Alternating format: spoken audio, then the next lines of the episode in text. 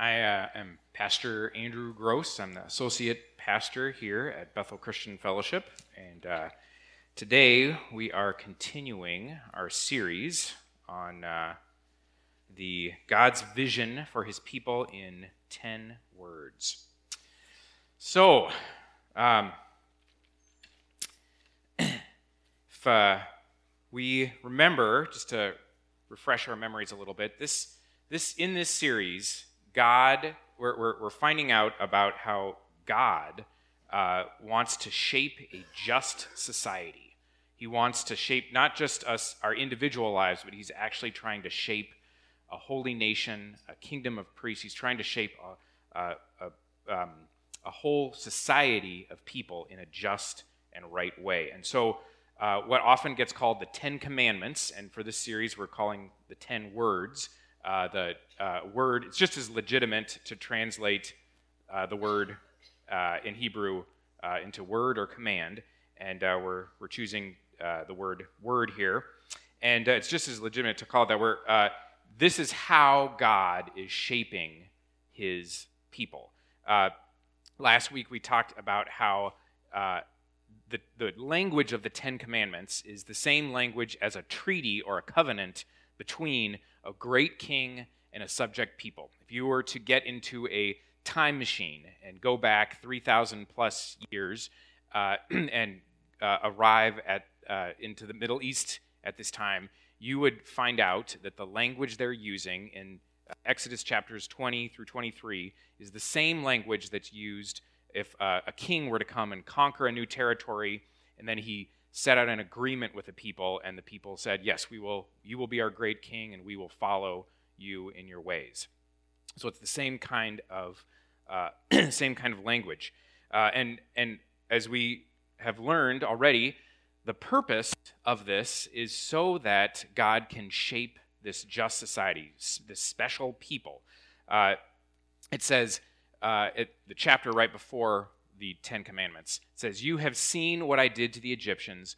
You know how I carried you on eagle's wings and brought you to myself. Now, if you will obey me and keep my covenant, you will be my own special treasure from among all the peoples on the earth. Uh, for the earth belongs to me, and you will be my kingdom of priests and my holy nation.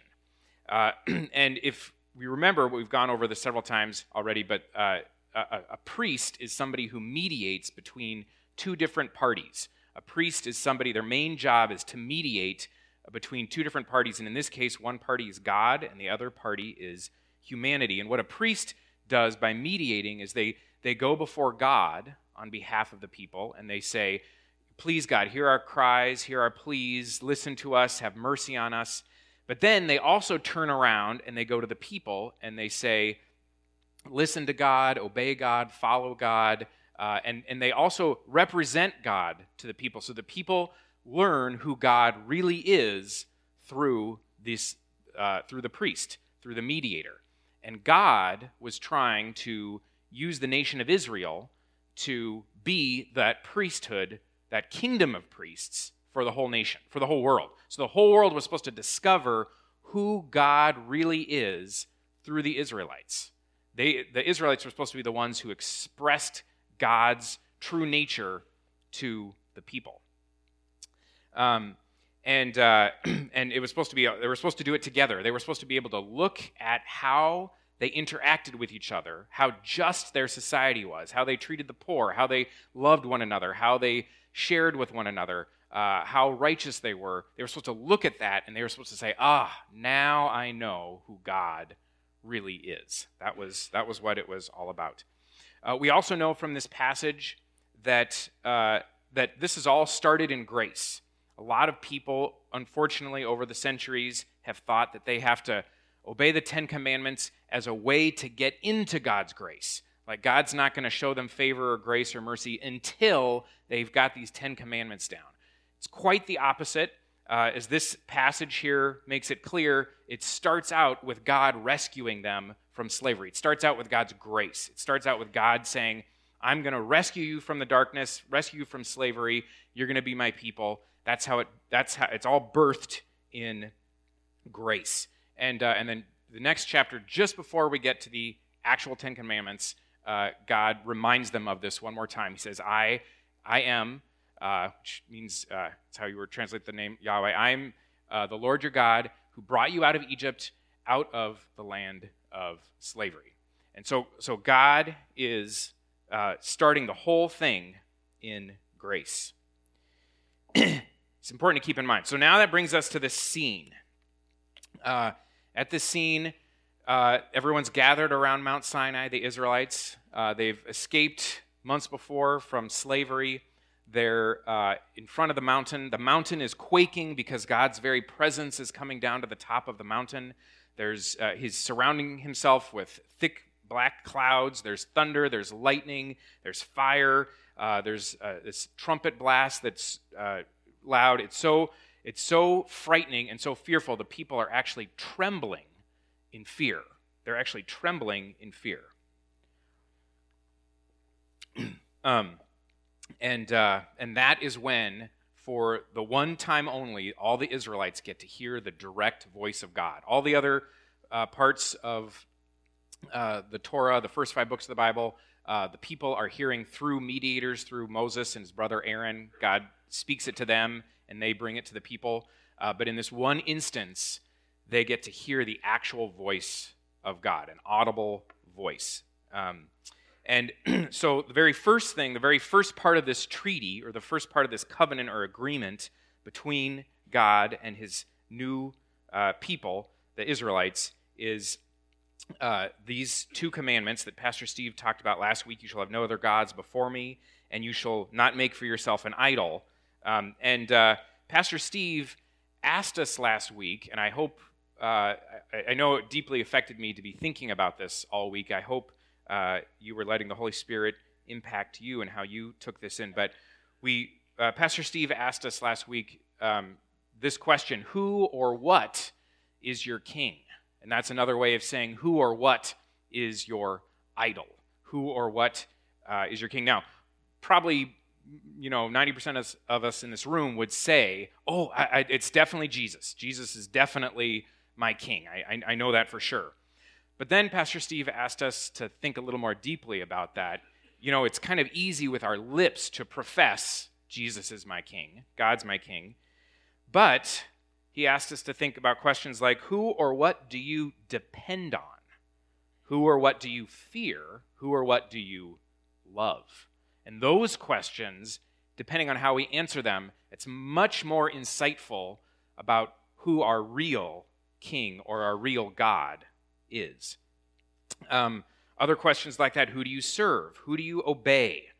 Uh, who or how do you choose your goals? Who or how do you p- make your plans? How do you spend your time? How do you spend your money? The way you answer those questions are going to give you a, give us a lot more insight into who our true king is, and in other words, who our God is. Is it this same God that appeared on Sinai and that has now appeared to us in the flesh in Jesus Christ, or is it an idol? uh, we looked at this definition last week of what an idol is, um, uh, and it's simply this. Uh, it is anything more important to you than God, anything that absorbs your heart and imagination more than God. Anything you seek to give you what only God gives. That is the definition of an idol. And it's been said that our hearts are idol-making factories. If you just let somebody go on their own, they would just churn out idol after idol after idol in their heart. And we don't even need the little statues that they would use in the ancient world to make an idol. Uh, Pastor Steve had us look at this. Uh, remember, this is a, a, a image of a the ancient Ziggurat in, in, in uh, ancient Babylonia. They had these uh, temples, and at the very top of the staircase, there would be an idol. Uh, and so he asked us to consider what what were the idols in our hearts. Some of us, it's it's uh, it's nationalism. It's um, our country before anyone any other country. Others of us, It's it's money. That's what's at the top there. Others of us, uh, it's medicine, uh, healthcare, uh, feeling secure about our health because we always know there's a hospital uh, to go to. Uh, and then, of course, there's deeper idols of the heart: love, success, power, approval, reputation, control, all of those things. Uh, and then, of course, there's there's even uh, other idols that uh, Pastor Steve mentioned last week: technology, science, a political party, work, family. You know, work and family is good, but some of us idolize it. Uh, where we live, whether we live uh, in a cool urban area or a cool suburban area or a cool rural area, that's some of us idolize that. Individualism, uh, the environment. Some of us idolize our race. Some of some of us idolize the media, or some of us idolize hating the media. Um, uh, sometimes uh, there's other ideologies that we idolize, like uh, the idea, ideology of revolution, or material prosperity, or guaranteed security, or some of us idolize worldviews like relativism, or hedonism, or consumerism. There's there's so many isms. Any of these things, some of which have some merit uh, on their own, any of these things could become an idol. And so Pastor Steve asked us last week, will you and I, will we covenant to make God our king and to be his subject, or will we follow one of these other idols? And depending how you're answering that question, uh, um, then we can move on to the next part of this series. This is this is if you haven't settled this in your heart, now is the time to settle this. Who or what is your king, and will you covenant with uh, and make God your king and be his subject? That takes us to the third command. The third command. The third command. Remember, these commands, these words are meant to shape a just society that can mediate between God and humanity. Humanity, the rest of humanity, is supposed to see how we keep this covenant and see our the, the just shape of our society, and from that, they're supposed to be able to conclude, oh, that's who God really is, which is which is scary, because Jesus, at one point, quoting the prophet Isaiah, he said that, um, or actually Paul said this, uh, quoting the prophet Isaiah, he said that um, the, the Gentiles blaspheme God because of you. So uh, that, that people actually look at us, instead of seeing who God really is, they actually think less of who God really is. Um So what we're going to talk about today is kind of right at the heart and the center of this whole issue. So the third command in Exodus chapter twenty, verse seven, reads like this. Uh, you shall not misuse the name of the Lord your God, for the Lord will not leave unpunished anyone who misuses his name. Now, this uh, command... Uh, often people are more familiar with the kind of more famous language from the King James Version, do not use uh, the name of your God in vain. Uh, the word misuse is actually a little more accurate, uh, what it probably meant to the original Hebrews when they first heard this, so we're going to uh, talk about that, um, about why that is uh, the case. Um, so what, what, what... Could this, if, if we're going to understand what it means for us today, we have to understand, first of all, what it meant for them back three thousand uh, and a half years ago uh, when they first heard this. What did it mean when they heard this phrase, do not misuse the name of the Lord? Um, so, a few um, comments about, for the Israelites and for all the people living around them, the Egyptians, the Canaanites, the Babylonians, the Akkadians, the Hittites, all those people. This is what they would have, when they when they uh, understand what a name is, this is what they would have understood. First of all, um, a name for the ancient people of the Near East is more literally translated as reputation. A name is more literally translated as reputation. The word in Hebrew, sem, for name, it can just as legitimately be translated as fame or honor or power or reputation as it is translated as name. And we still have a little, we still retain this meaning a little bit today, don't we? If somebody has been um, slandered or libeled, they'll say something like, my good name has been ruined. Uh, um, another important meaning of the word name is when uh, something wasn't considered fully created until it was named. Uh, we see this in the Old Testament. We see this in the story of the creation. Uh, you guys remember that story? Um, uh, they're going through the story, and uh, it says that you know God called the uh, darkness night and the light day. Him calling those things, that was him naming those things, all right? So uh, people understood in the ancient world that until something was named, it wasn't actually fully created.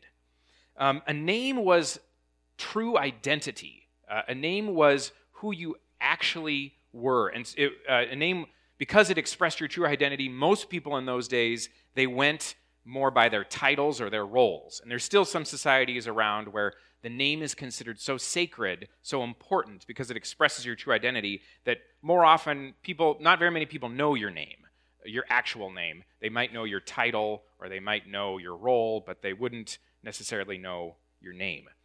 Um, the people of the ancient Near East would call upon the special name of a god or a goddess if they wanted to make a treaty or a covenant or some special agreement. And if they called upon or invoked the name of that god or goddess, that's what made that treaty or that covenant sacred and holy and, and solemn. Um, if you called on a god or goddess, uh, their, if you called on their name, then uh, then it said, okay, now we have a legitimate treaty. Now we have a legitimate contract or agreement. And, and this is important for what I'm going to explain in a minute. Uh, the way they would call upon these gods or goddesses is they would invoke these gods or goddesses to say, um, you know, basically, if I'm not going to uh, follow this treaty, if I'm not going to uphold my end of the bargain, then may this god or goddess, may this deity strike me down. May he or she visit their wrath upon me, um, is kind of how they would handle that. And then people were so afraid of the wrath of the various uh, gods they worshipped, they, they said, this will guarantee that I'm going to be truthful, that I'm going to be honest. Uh, people did that in court, too. If If they were taken to court and they said, no, I, I, I swear I didn't steal that neighbor's cow, um, they would uh, they would invoke the name of a god or goddess when they would swear and, and say, if I'm lying, then may their wrath come upon me, all right? And they would invoke the name of that god or goddess. That's, that's how important names were. Um, and if you knew someone's name, or if you knew a god, a god, the name of god or goddess, you it, it was thought you had power over them. You could actually in some way control them or had some sort of authority over them if you knew their true name. And in most of these, these uh, cultures in the ancient Near East, misuse of a name was, was considered worthy of a very severe punishment.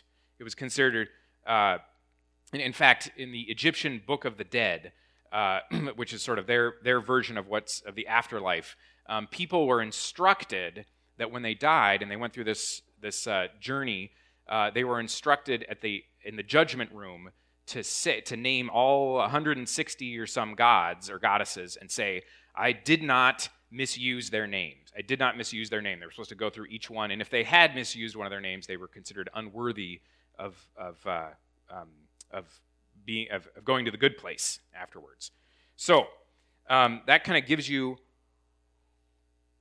a little bit of uh, a sense of how important names were. And that helps us understand what it means to misuse a name. What does it mean to misuse a name?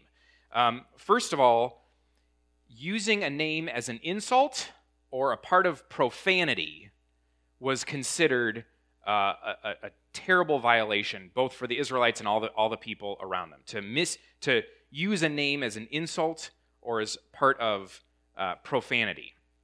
Um, uh, also, being overly casual with a name, being irreverent with it, using it in kind of an empty way, using it in, in a frivolous way or a trivial way. Uh, remember, names were so important, they expressed the true identity, and if you sort of used someone's name casually, that was considered a great violation. This was especially true of how people thought of gods and goddesses.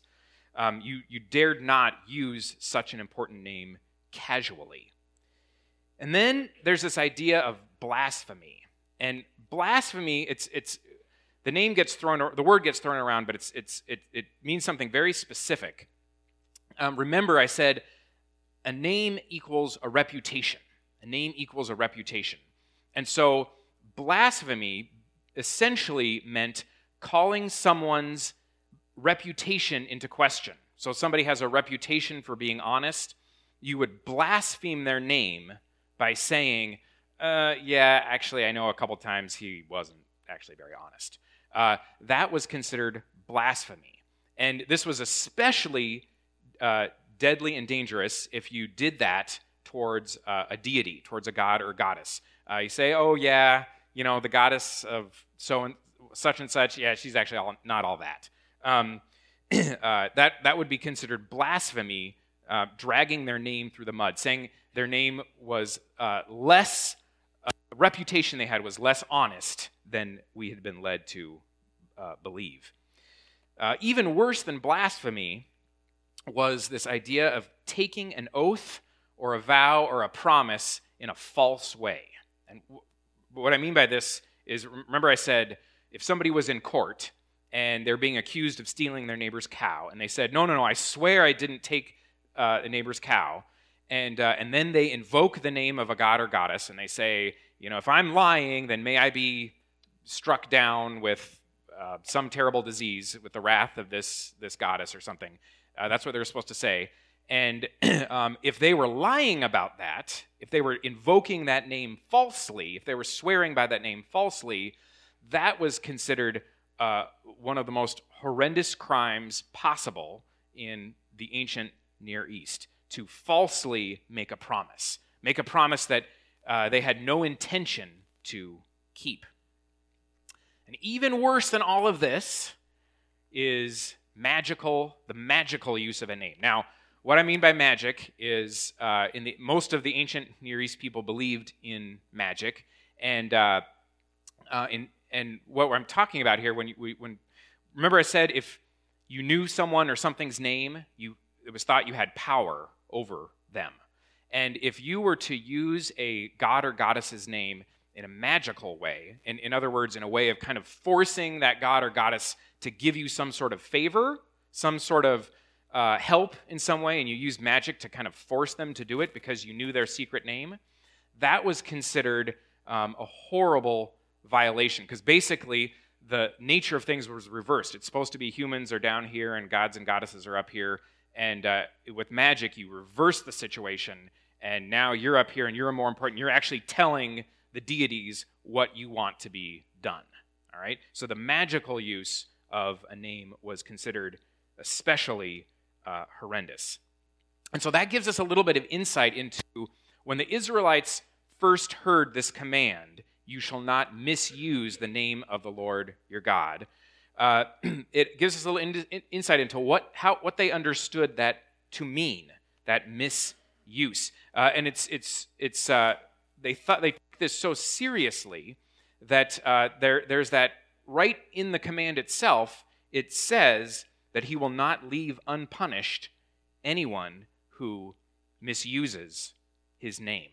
And so, um, and, and and this commandment and the one right before it, uh, the second command, second word, uh, those are the only two where there's an actual punishment that's sort of threaded into uh, the, the word itself.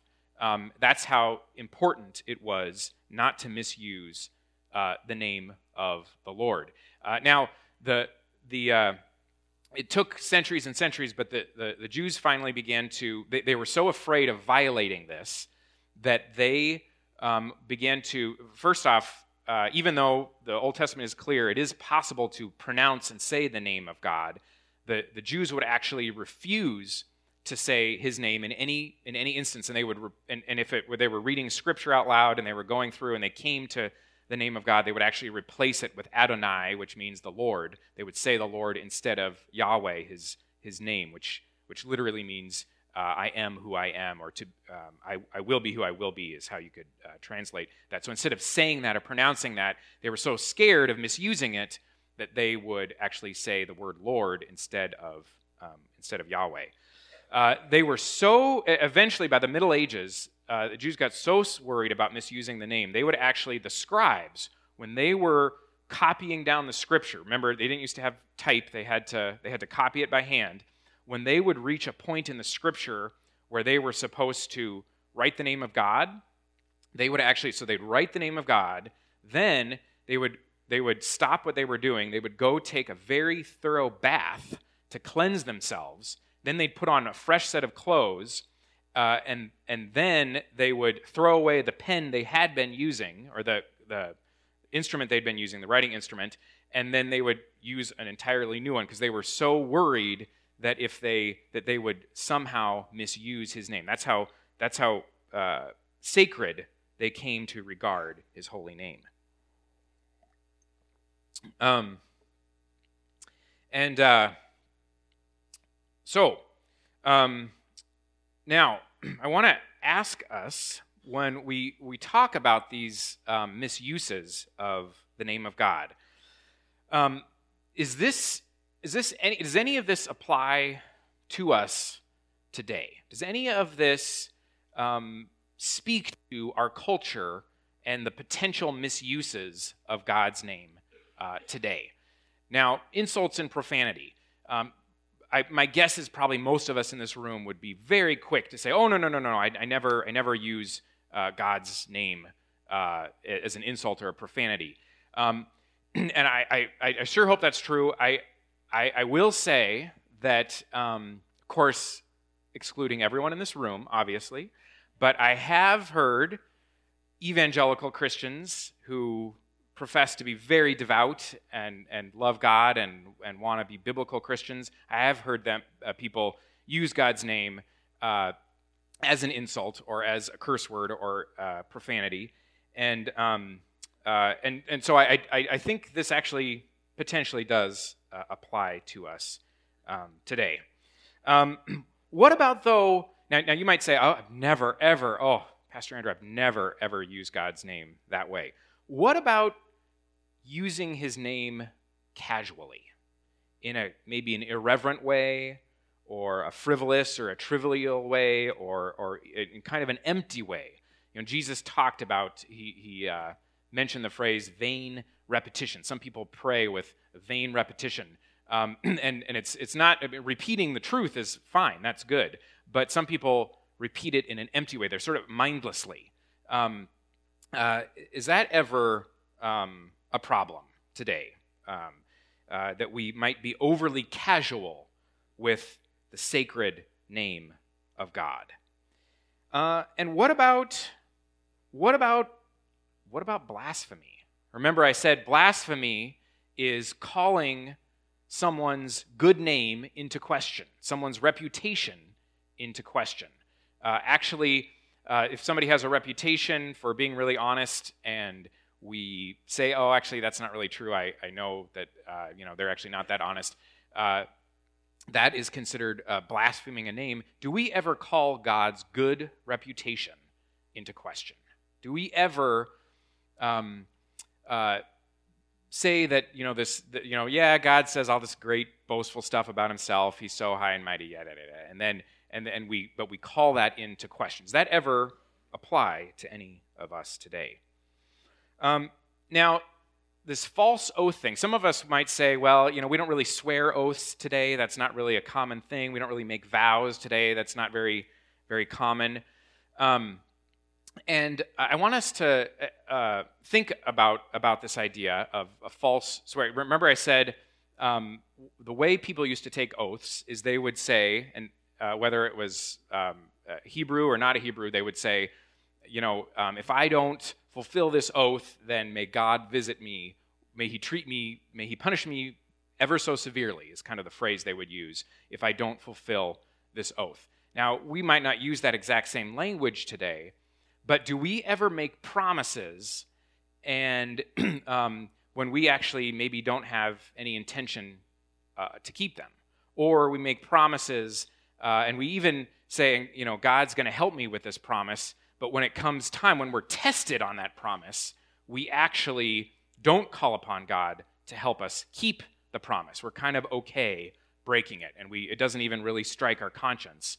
Um, Uh, and, and and in fact, you know, Jesus had, it says in the New Testament, he says, let your yes be yes and your no be no. He's actually referring to this command because his audience, his original audience, when they would make a promise or make an oath, uh, they would usually call upon the name of the Lord. And so he's what he's really doing is saying, you know, anytime you make a promise, you're you're asking God to help you keep that promise. If you then go ahead and break that promise, you're you're really dragging God's name down when you uh, you're you're you're making a false oath in a way, um, because you're you're secretly hoping God's going to help you keep the promise, but you're not even willing uh, to go through with it. So now this last one, I'll, I'll bet um, there, there there are many of you in this room who would say, "Oh no no no, of course,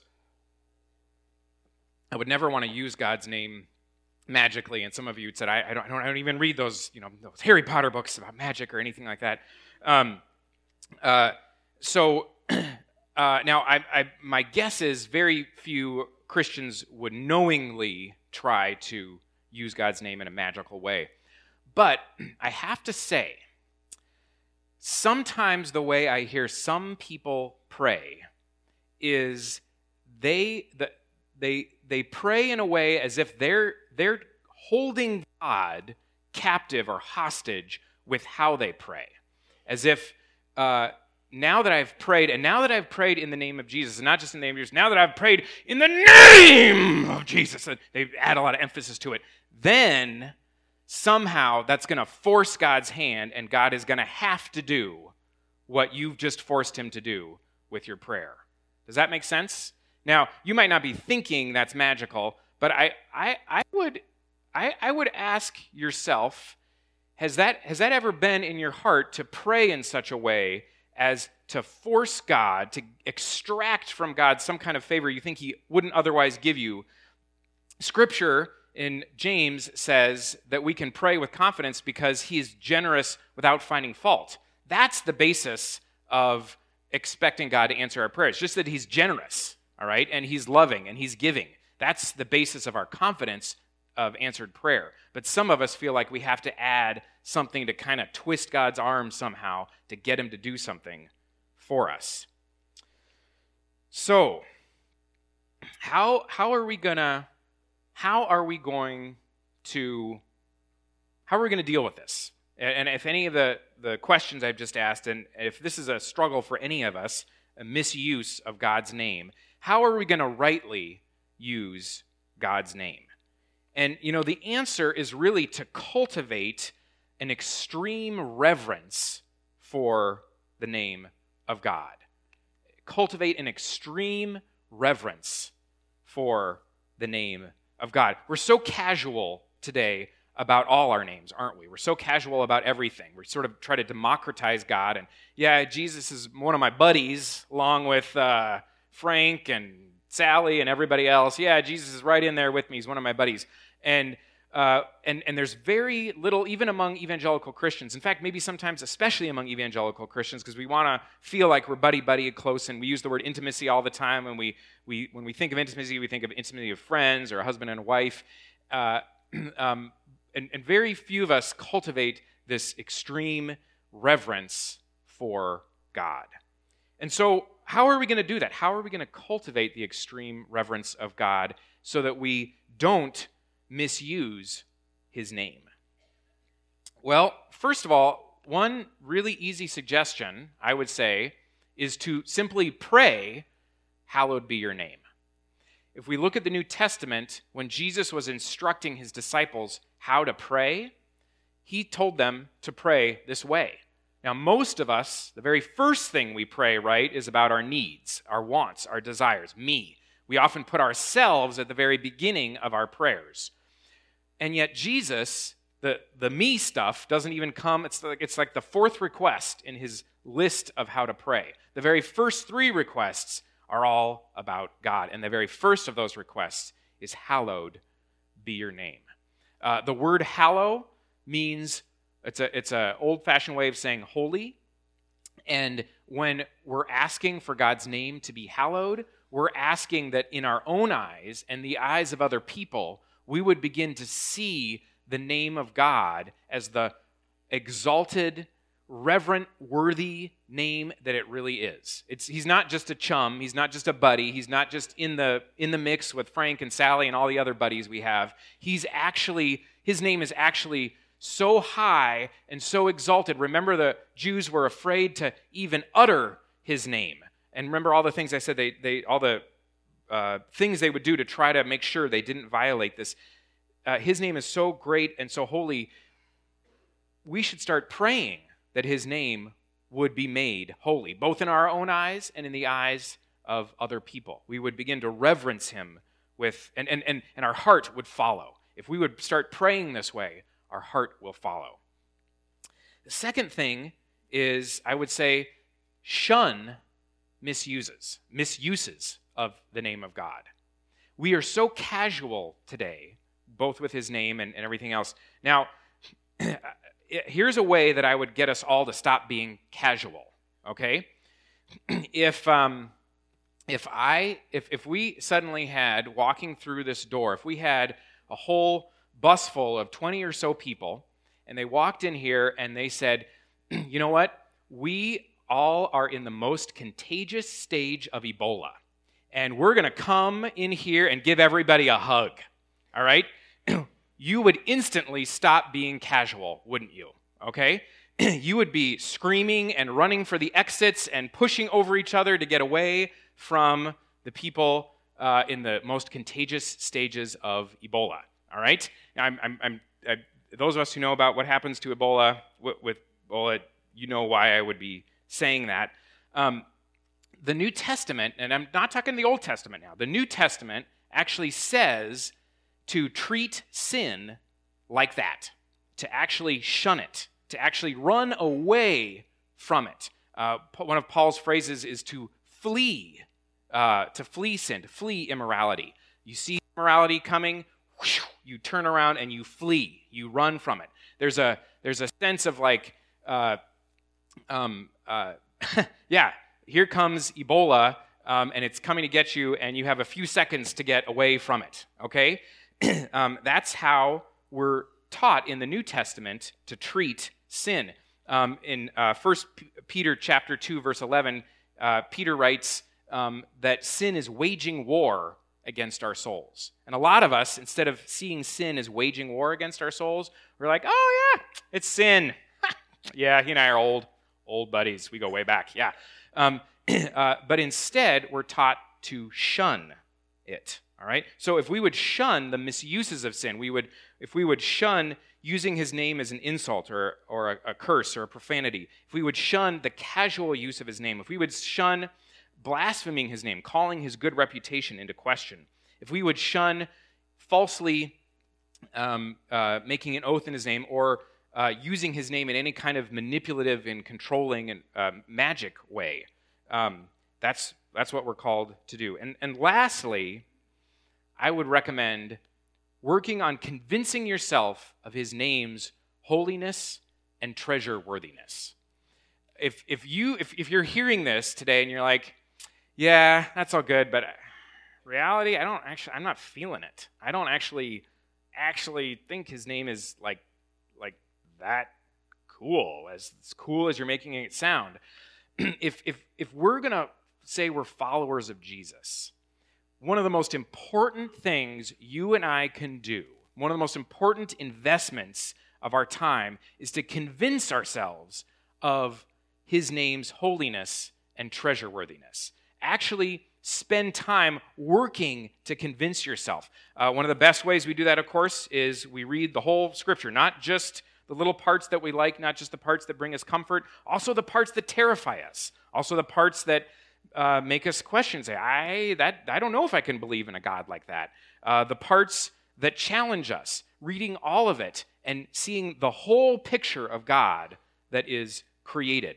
Uh, that begins to train our spirits in how holy and how treasure-worthy his name is. And one of the most important things we can do, and if I could have the worship team uh, come on up, we're going to One of the most important things uh, to help us get our mind around just how holy and treasure-worthy his name is and that is to look at Christ's sacrifice for us. It's to look at Christ's sacrifice. Um, the uh, when God, the same God who showed up on Mount Sinai in thick black smoke with thunder and lightning and fire, this same God humbled himself all the way down to our level. He, when he humbled himself, you know, he could have become uh, the next Caesar Augustus and uh, uh, been a powerful king who conquered his enemies. Instead, he became a lowly carpenter, no real possessions to speak of, uh, and for three and a half years, he was completely homeless.